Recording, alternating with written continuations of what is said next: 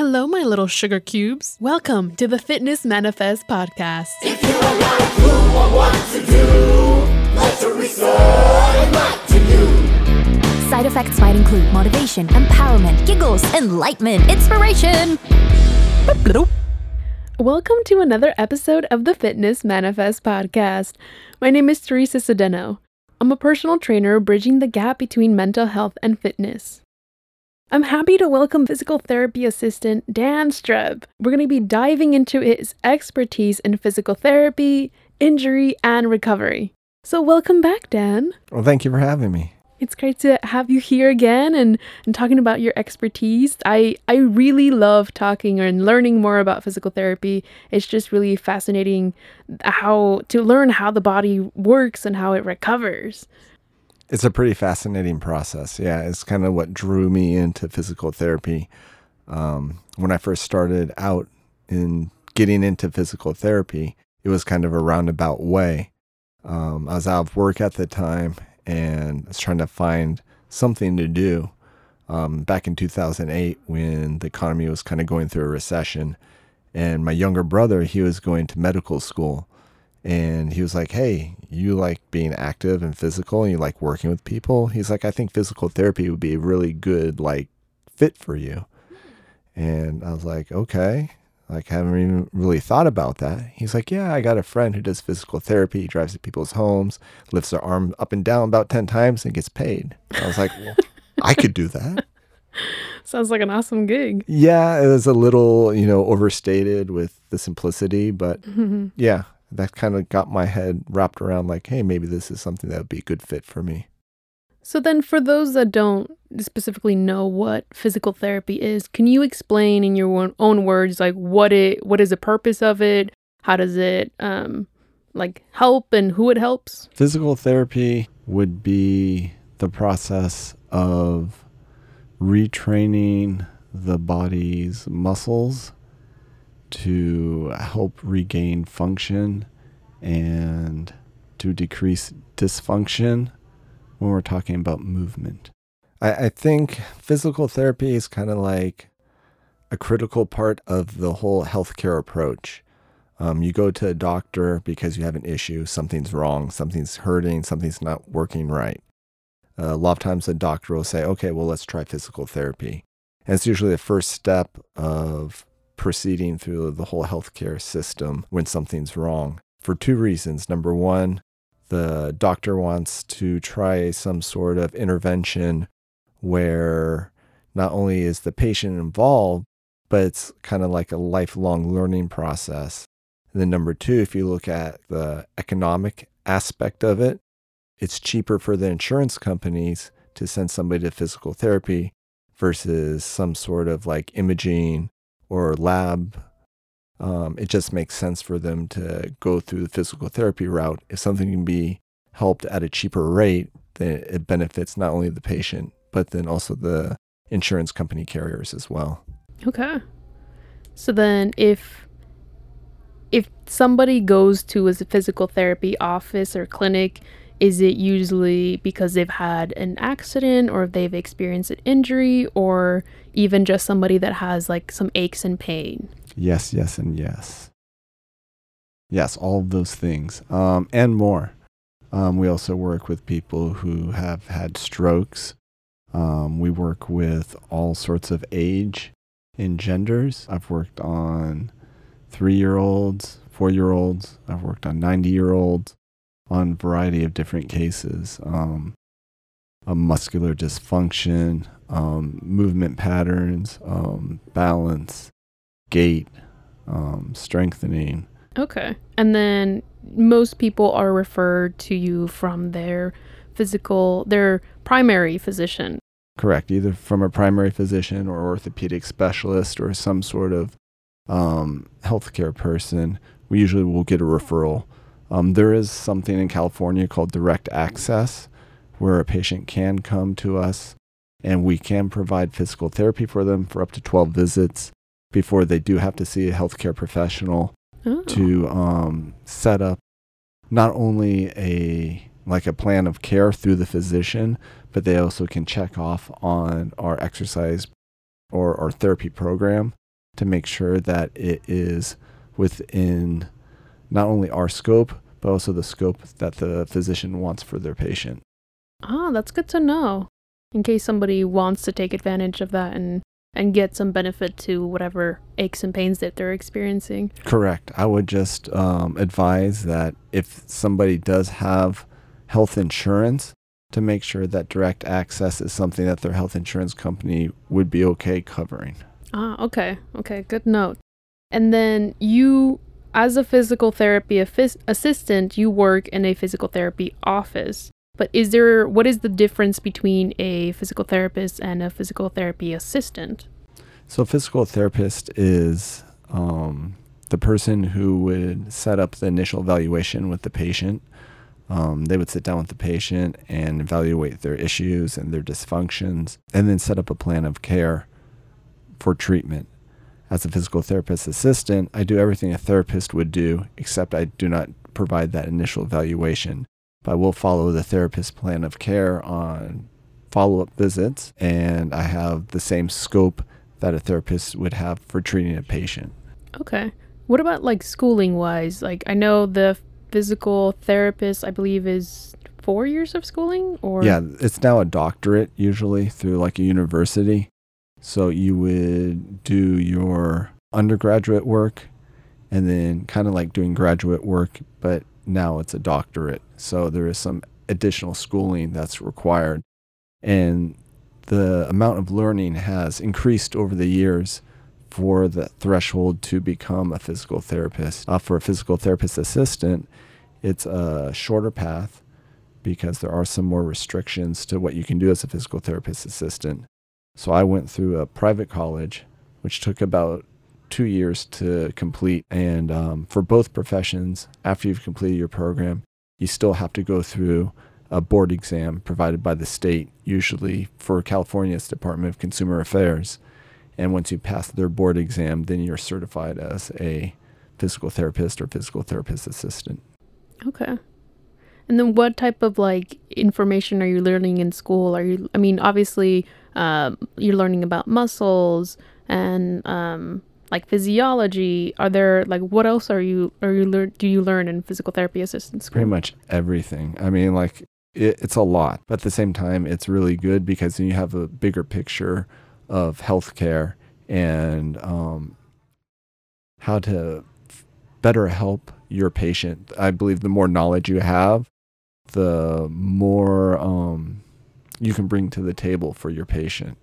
Um, so it might go outside of the scope of treatment, but it's also going to help in planning out like a treatment program for your patient as well. If you have a stronger sense of anatomy, of physiology, of chemistry, it's only going to benefit the patient more. No, I absolutely agree. I feel like the more knowledge you have, and not only just in one field, but in multiple fields, the easier it is for you to connect different ideas so that, like you said, you can create the best plan for your clients or your, your patients. So, when you mentioned lifelong uh, learning experience, are you referring to just patients becoming aware of their own body and how they should be feeling and how they're moving maybe in a dysfunctional way? Yeah, correct. I'd say that when I approach a patient, I try to explain to them that things I do in the clinic can be short term when it comes to like symptomatic pain or dysfunction, where we kind of set ourselves apart from other people within the healthcare aspect or world, be it like a chiropractor, acupuncture, or something like that. We go one step beyond and we look at the bigger picture. Not only how can I deal with your pain or dysfunction today, but how can we make it so that you can deal with it long term? You know, because a lot of times with issues, they'll come back and they'll be Mm, recurring mhm. or chronic. So if you have the tools to address that over a long period of time, let's say you're feeling good now, but then a year later, the same pain's coming back. Now you have this program that you know you can go to that will help you and make you feel better.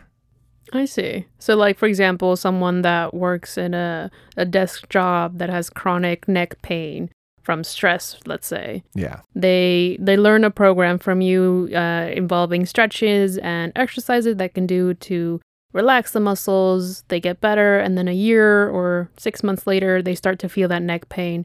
now they know, okay, it's manageable. I know what to do now. Correct. Yeah, either like going through like, you know, postural stretches, things to improve posture. Um, it almost might take it to another point too, where we take a look at the work environment and say, how are the ergonomics of your work environment? You know, if your neck is constantly being strained, why is it being strained? It might be something that you're doing at work that's causing that constant chronic issue. So checking like the height of your computer, the height of your chair, things like that. Absolutely. And that's something that we learn in school as well is like proper height for monitors, you know, proper um, posture for like sitting in a chair for long periods of time, things like that. So we're going beyond just treatment and going more towards like taking a look at your work environment, taking a look at your home environment, seeing when other factors can play into that pain or dysfunction. So then when someone comes and visit you, is it mainly because they are experiencing chronic pain or an accident or could it just be they just I don't know, they work out really frequently and they start to feel some like knee pain which they don't really know what's going on. Cuz at least that's from where, where I'm coming from where I can see some benefit to coming to a physical therapist. Yeah, and it's all those things that you just mentioned above. Um, usually, we'll see patients when they've tried to exhaust all the things that they know how to do and they're not getting better. That's usually at the point where they go to the doctor, and the Hmm. doctor will send them as a reference to us to help them out. As a physical therapy assistant, what like do you do specifically to help people like what type of modalities or techniques? Well, as a physical therapy assistant, it's a little bit different than a normal physical therapist, um, but not much. A Okay. normal physical therapist is going to um, set up the plan of care. So, as a physical therapist assistant, we're not allowed to do evaluations. So, the physical therapist, he'll do the initial evaluation, or what we call the initial office visit, or the IOV. And then, based off that initial evaluation, he'll set the plan of care. And then, based off that plan of care, I can now see those patients on follow up visits and proceed with the therapist's plan of care as to how to proceed to help the patient feel better. And from what I remember since I I volunteered at the same clinic where you work, the plan of care is like a generalized from week 1 to 4 focus mainly on I don't know, stretching. From 4 to 6 work on X, Y, and Z. Yeah, sometimes it's dialed out like that. It all depends on the therapist that you're working with. Hmm. So there's some therapists who are going to be very um, structured like that. And they say, I want this, this, and this. And there's going to be some therapists who are a lot more generalized and say, hey, look, I know you have this level of expertise. This is kind of what we're looking at. So stay within this scope, but within this scope, you can do a lot of different things. I see. And then you relay all that information back um, with their the patient's primary doctor. we relay back that information to the patient's primary doctor through like progress reports and stuff like that. But I also relay that information back to the therapist either verbally or through my daily notes that I log in. Okay. So then going more in depth into that plan of care, like what are some options that a patient going to a physical therapy office can experience? I, th- I think it varies depending on the patient's needs. Okay. Some patients um, will require more like hands on work, more modalities, be it like ultrasound, uh, electric stimulation to help reduce pain levels. Some are looking just for more of like a home exercise program, something that I can work on away from the clinic, more about strengthening and stretching of the muscles. So it just depends on the injury that you're dealing with and the patient that you're dealing with. You're going to approach that with that in mind. I see. So it's very similar in terms of like personal training. Like you really just have to find that balance between what the patient needs versus what the patient is looking for, what they're willing to do, slash what they're capable of doing in terms of time, in terms of like the knowledge that they have, in terms of just what they're physically able to do in terms like of range of motion and strength. Yeah, and it's also coming up with a plan. You know, a lot of people have very busy lives, and you kind of have to explain to them not only the benefits of doing the stretches and the strengthening exercises, but also coming up with a plan so it's possible for them to do it at home. Because I mean, I could come up with like, you know, a 20 page exercise program for somebody, but it might not be appropriate if they have like four or five kids. They're working all day and they come home have to deal with kids. you know, I have to kind of like pare everything down so that they can have the basic, the most essential stretches and strengthening exercises that they could perform in like five to 10 minutes. Gotcha. The like the best bang for your buck, essentially. Correct. Nice. Yeah. Uh, before we move and talk more in depth about the home exercises, I think it would be very informative and like nice to know and uh, like the benefits of like ultrasound and the TENS unit and the paraffin wax. Like, I remember learning all about that stuff and I'm like, what? This is cool stuff. Like, I want to learn more. Yeah, there's benefits from different modalities. And I think a lot of patients coming in don't have necessarily an idea of what those modalities are doing. Mhm. And a lot of times therapists don't take the time to explain to the patients why they're doing the different modalities and the benefits of doing those modalities. Um, when we're talking about ultrasound, it's it's very similar to the same sort of ultrasound that they use for like a diagnostic purpose. Where like if you go to the doctor, if you're pregnant, they'll do an ultrasound and you can see a picture of your baby. Mhm. Um, if you have like a tumor that's like um, subcutaneous or underneath the skin, they'll use ultrasound to see if they can image that to see how big the tumor or the, the cyst is. Um, where our ultrasound is a little different, where it's more therapeutic versus diagnostic in nature, is the energy output. So if you shorten the sound waves, if you increase the intensity of the sound waves, as those sound waves bounce off of whatever is underneath the skin, i.e., muscle, as those sound waves bounce off of the muscle, that sound energy is converted into thermal energy. So it's a really good way to get direct heat into the muscle, helping the muscle to relax and break contractions or break muscular tightness up so the muscle can relax and release and give the patient some um, relief. Mhm. So it's essentially like a more effective heat pack. Correct. Yeah. Because with a hot pack, if you're placing it externally onto the skin, your skin kind of acts as like a natural barrier Hmm, mhm. to help absorb. Like an insulator. like an insulator. Correct. Because the inside of the body, you have to have constant temperature, which is what we call homeostasis, 98.6 or something like that, where your body is constantly at the same temperature. So your skin will act as a natural barrier to kind of absorb that heat before it can really penetrate down into your body. So you're talking a matter of millimeters of penetration versus the ultrasound, which directly interfaces into the muscle. And then there was um aside from the ultrasound which was like the top recommended helpful treatment, the second one that I remember was the TENS unit. That was really popular and also very effective. Can you explain like how how that works, how it creates benefit in Yeah. your body? So TENS itself is an acronym, T E N S, which strands strands, which stands for transcutaneous electrical nerve stimulation. It's a mouthful. I'm glad it's called TENS. there tends to be a lot of mouthful acronyms in physical therapy. Um, and what that means is that it's going to um, block the pain channels that lead to the brain. So a lot of people tend to think that TENS or electrical stimulation does a lot of things that really doesn't. What it really does is it blocks the pain channels leading to the brain. And the reason that's important is because it gives you a tool to mitigate your patient's pain levels, especially if they don't want to go through traditional methods of, say, like medication or of like using topicals or something Mhm. like that. It's a, a nice alternative to doing some other approaches to reducing pain levels.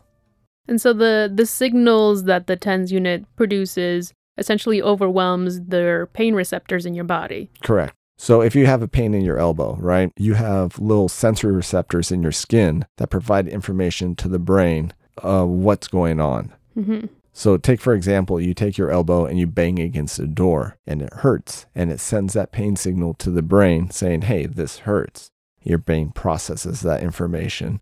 One of the first things your body does instinctively and naturally is you go to rub that area. Um, a lot of times people don't realize why does it work? Why does it feel good when I rub that area, especially right after I hurt it? The reason is that you're blocking those pain channels. As you're rubbing that area, you're activating those sensory um, receptors and it's flooding the brain with all that sensory information. And your brain is essentially like a computer, it can only process so much information at once. So if you're flooding this computer with all the sensory data or all the sensory information, the brain can't process it all at once. So instead of trying to process it all, it's like, no, no, no, no, shut it down. I see. So that's how it can kind of mitigate pain levels and bring them down by recreating that same sort of thing. When you put the patches on around the area that you're working on, it's going to stimulate those sensory receptors and essentially block the pain channels leading to the brain.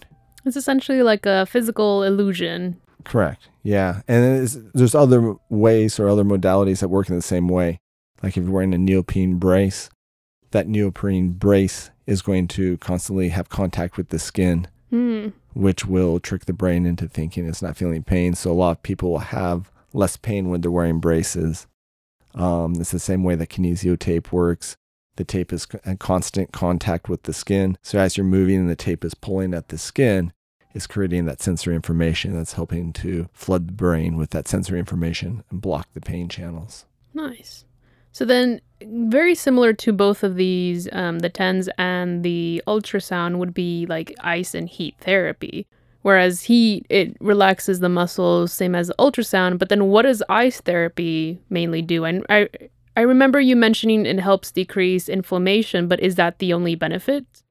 Well, it'll numb out the area. So by numbing out the area, it will give you some pain relief. Hmm. Okay. Also, with dropping the temperature through that area, you're going to create what's called um, do, do, do. that doesn't help. vasoconstriction. Vasoconstriction. I see. So vasoconstriction is constricting down the vessels, um, which will help to push f- swelling out of the area. Hmm. And then the purpose or the benefit of reducing the swelling is what? Well, with swelling, um, with interstitial fluid building up, let's say in the joint, it's going to restrict range of motion. Ah, okay. So, a lot of times after surgeries, especially with like knee patients, there'll be a lot of swelling through the area. So, by using ice to help to push the swelling out, we can start to increase range of motion. Increasing range of motion is not only important for functional use, but also when we're talking about strength. Because the one job that muscles really have to do is to constrict and to contract, to move the different bones to approximate them between the two bones through a joint. So if they're swelling through that joint, it's going to restrict the muscles from doing their work. Also, the Mhm. muscles need to be lengthened because when they constrict, that's where they get the power. So if they're already partially constricted, you're only getting partial power. Mm-hmm. So, So it's, like the like uh the mama the bear story. Like too much constriction is bad. Too little constriction is bad as well. You have to find that balance between, like you're saying, that mobility within the the muscle that creates power um, and range of motion. correct. So without range of motion, you're not going to have power Mhm. because the muscle is not going to be at its fullest contraction, provide that power or that torque. So then that's why it's also included in like your plan of treatment, a lot of stretching and strength training. Yes. From my experience, one hour of meeting with a physical therapy or even a personal trainer and doing strength training or stretching for, uh, you know, an hour a week is not enough to create change. That's why there's always that at home program. Correct. Can you talk to me like the the at home program is a like a mimic of the program that you're doing in in the clinic or does it sometimes vary? It will vary. I, I think it's a continuation of what we're trying to achieve through physical therapy. A lot of times with a first visit, I like to set up a home exercise program because then we can get that continuation of care away from the clinic going on at home. So, like you said, coming in and doing one or two hours of therapy a week is helpful, but it's not going, sometimes it might not be enough for long lasting change. So, if I can have my patient working on stretches and exercises at home, be it, you know, five to 10 minutes, those five to 10 minutes are going to add up if they're doing it every day.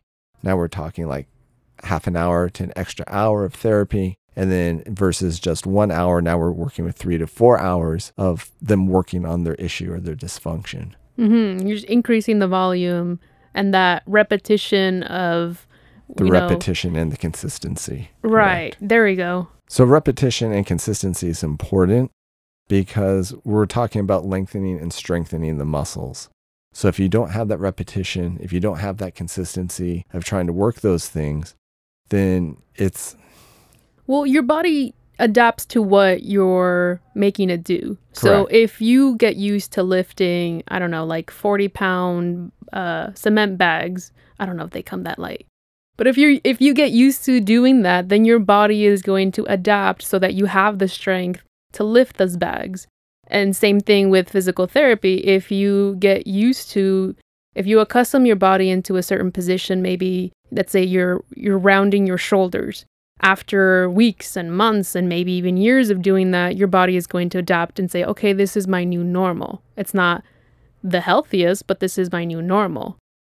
A lot of times what we do is we it sounds cheesy but we lengthen to strengthen and there's a, a reason behind that lengthening out the muscles like i said we're going to provide more range so that way the muscles can do more work but without that consistent lengthening of the muscles and strengthening of the muscles everything's going to tighten back up Mhm. so if we just have them coming into the clinic, I do a quick ultrasound, I loosen up your muscles, you're gonna feel good for a day or two.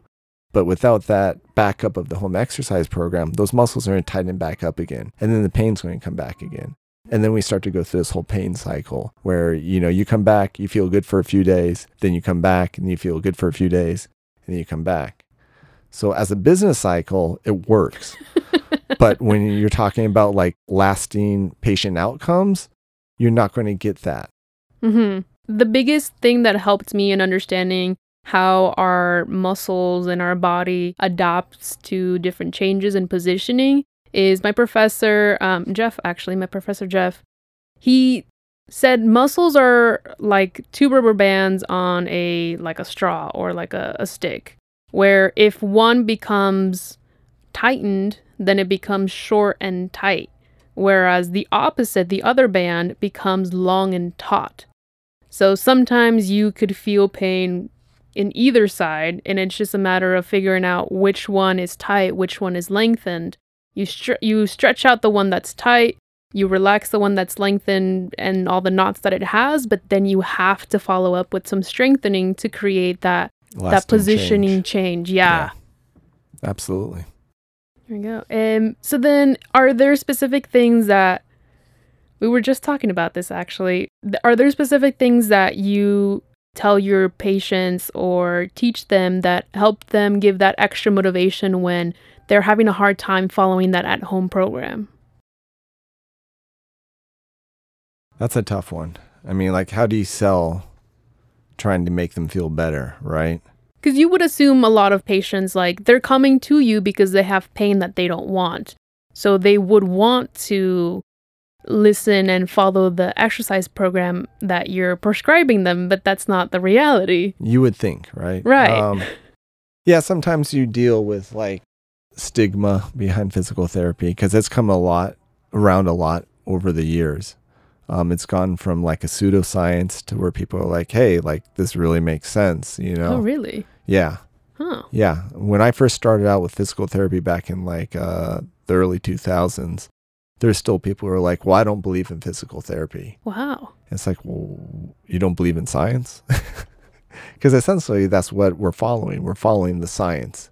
Hmm. Um, it's not like some far fetched thing like believing in energy of chi or something like that. You can point to, like, hey, this is based off like anatomy, this is based off physiology, this is based off the science that we know that works throughout the body.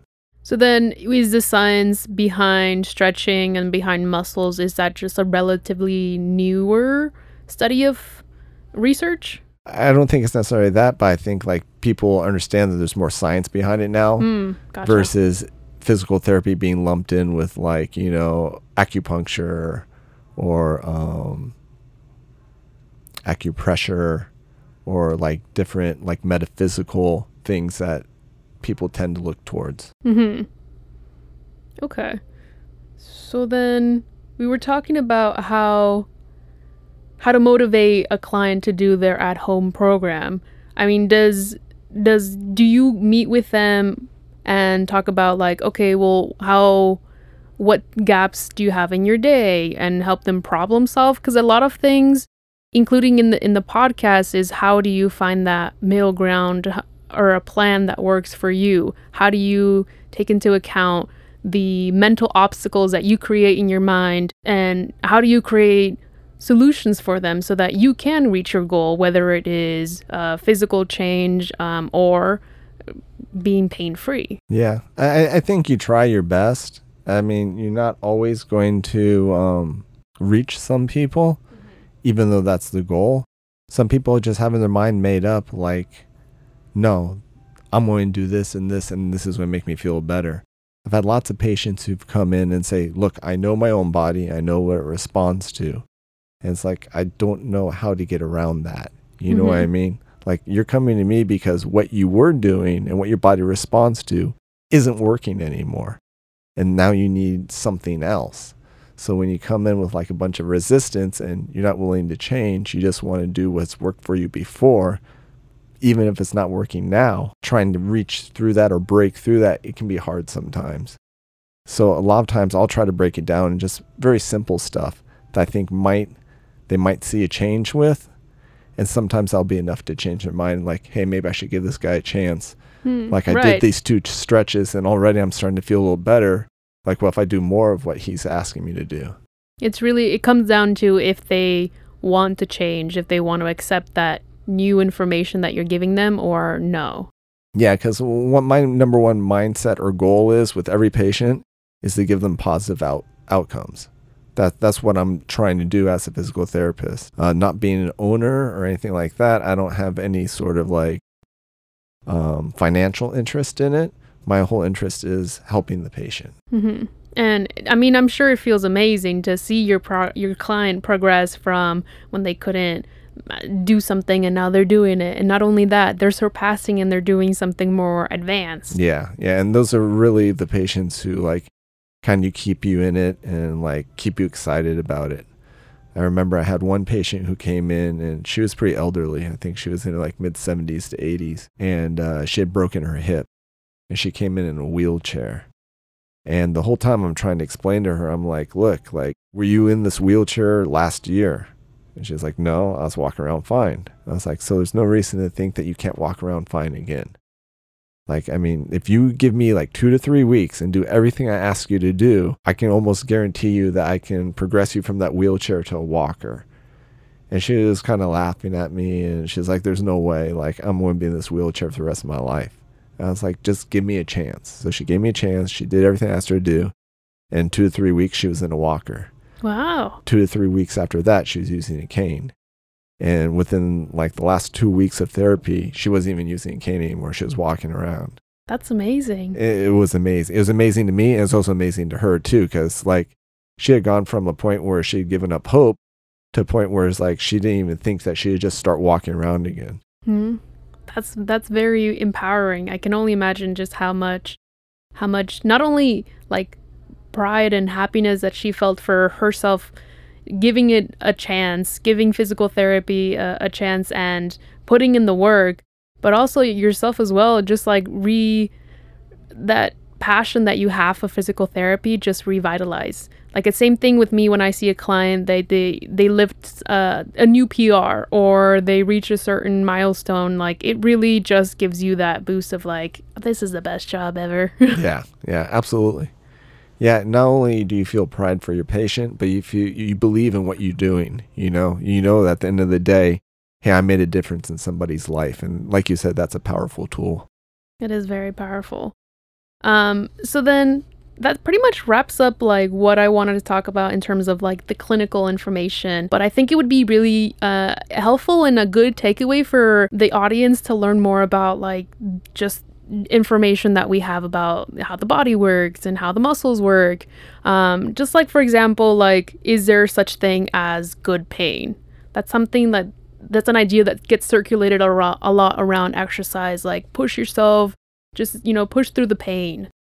Well, I think when you're talking about the world of physical therapy versus like exercise, there's differences. Um, usually, when we're talking about physical therapy and we're talking about rehab, I want most of my patients to work within a realm of where they're not feeling pain. Because a lot of time pain will come to associate with muscular tightness, which will come to associate with dysfunction. Um, when you're talking about like working out, I think um, it's good to push yourself past your comfort zone. Mhm. Not necessarily pain, but like somewhere in your head saying, "Oh, I can only do 10 push-ups," and then trying to push yourself to do 15 or 20. I think is trying to break through that those barriers that you put down for yourself. So I, I don't think necessarily of pain as a good thing. I think if you're hurting, you should always stop. But if I, I think there is a benefit to pushing outside of your comfort zone and trying to push past what you think you can do. Gotcha. But then again, it, it just really depends. Because, like, for example, um, someone might say if they're trying to increase their flexibility, they should really push themselves in a stretch to the point where it hurts, thinking mm. that, oh, well, the, the more pain or the more I stretch, you know, the more benefit I'm going to get. I, I don't think that's how muscles work. Like when you're doing stretching, I tell this to my patients a lot. You're trying to elongate the muscle. You're not trying to rip connective tissue. So if you're stretching to the point where like it's really hurting, you're probably ripping connective tissue. So You're doing more damage than benefit. Yeah, so it's not really a good thing. And then there's lots of like disadvantages that you can strain your muscle. Um, you can rip the tendons. So uh, definitely listen to your body. I mean, like, it's okay to stretch yourself to the point where you feel discomfort. But if you're feeling like sharp pain, that's your body telling you you should back off. Right. The body is really amazing in a way in how it creates and has these defense mechanisms that stops you from hurting yourself. Yeah, just take a look at ankle sprain, right? When you sprain your ankle, what's the first thing that happens? It It, swells swells up. Why does it swell up? Because you don't further damage the ankle and it blocks your range of motion. You can't hurt yourself if you can't move your ankle. That's right. So, like, you know, you talk about cavemen, right? And they're running away from like a woolly mammoth and they sprain the ankle. Well, guess what? It's going to swell up until it heals. And once it's healing, then that swelling will dissipate because the first steps of the healing process is inflammation. It also is a marker that tells your body, hey, this is hurt and we need to send it help. So, Mm, There you go. So speaking of like injury and if you were to um, hurt yourself, you would obviously have to go and like visit your doctor and maybe f- visit a physical therapist. But there are certain things that you can do to help prevent yourself from getting injured, such as like stretching daily, um, or even like working on your balance so that you don't fall and then you know break something, hurt something. absolutely. Um, b- b- what about like repetitive movements? So one thing that I was uh, researching is how sitting, for example, isn't necessarily what's bad. It's the fact that if you sit for a long period of time or just do any type of m- repetitive movement or are in a position for a very long time, which is is what is damaging to your body. What what is your opinion or your knowledge on this? Well, when you're talking about repetitive movements, the first thing that hits my head is like um, tendonitis. That's directly how tendonitis is caused. You're constantly stressing the tendon. So if you break down the word tendonitis, um, tendon being the tendon, itis being inflammation, and a lot of times if you're sitting there and constantly working a tendon, it's going to get inflamed and it's going to get angry. So one of the first things that we do for like a lateral epicondylitis, like a tennis elbow, is we tell people, hey, stop doing that thing that's pissing off your elbow because that's going to help like 80% of the time. You know, so if if I'm like a carpenter, right? I'm Mhm. constantly hammering, hammering, hammering, and like, oh my God, I have like this elbow pain. One of the first things I'm going to tell them is like, well, is there any other way that you can do your job without constantly using that motion? And a lot of times I'll give that elbow time to heal up and relax and decrease that inflammation through the area. So is it like an automatic situation where if you're just doing a certain exercise or movement, then it could cause injury, or is it the fact that you're doing a repetitive motion incorrectly or in a bad angle? I, think a little bit of both. A little bit of both. Yeah. I mean, if you're doing it in the wrong technique, it could be stressing the tendon more. If you're doing it constantly for like a long period of time, it could stress the tendon more. So it's all about how the tendon's reacting. Hmm. Um, building up muscles around the area so that tendon's not taking so much strain is going to be one goal. Um, creating more muscular balance to the area is going to be a goal. Decreasing inflammation is going to be a goal. Okay. Yeah, because that's definitely something. Um, I remembered who I was reading it from. It's Kelly Starrett. I don't know if you've heard of him, but he he's very much he's a physical therapist. Um, his philosophy a lot is you should be able to move without pain. If you are moving and you start to feel pain, it's because you're doing an activity in like an incorrect way in a dysfunctional way. So, like you're saying, it's just that th- the consequence of a dysfunctional movement in a volume in a voluminous way. I don't know what I just said, but it sounded nice and and professional. um so then what about like working out to maintain strength and functionality? Like since you you're kind of in that middle ground between the exercise world and the physical therapy world, are there certain types of movements or exercises that you would recommend that really benefit people to maintaining their strength and their functionality, um, either whatever stage they're at or preventative for when they're older? I, I think you just hit on to that preventative. I, I know a lot of different physical therapy clinics and um, professionals are looking more to preventative medicine. Um, and it's definitely something that we can incorporate in our role as physical with physical therapy is going to more of a preventative role. So not only helping you out from when you're hurt, but how do we also do it so you can prevent yourself from getting hurt in the future? Mm-hmm. So a lot of that would be through, you know, stretching programs, uh, gentle strengthening programs to help support um, muscle and skeletal functions. Okay. I would I would add on, or I maybe you can um, share your opinion on this because something that I tell my clients is, like you said, number one is just to stretch and maintain that mobility, um, but also making sure that your your workouts and your like the workouts within your week are balanced. So some if you're thinking of oh I want to I don't know increase my my legs my my glutes right? So then if you constantly do like four days of leg workouts every week but then right it's it's it's overloaded and you're not balancing yourself out. So maybe if you keep working on your glutes but ignoring your quads then that's going to create that dysfunction right?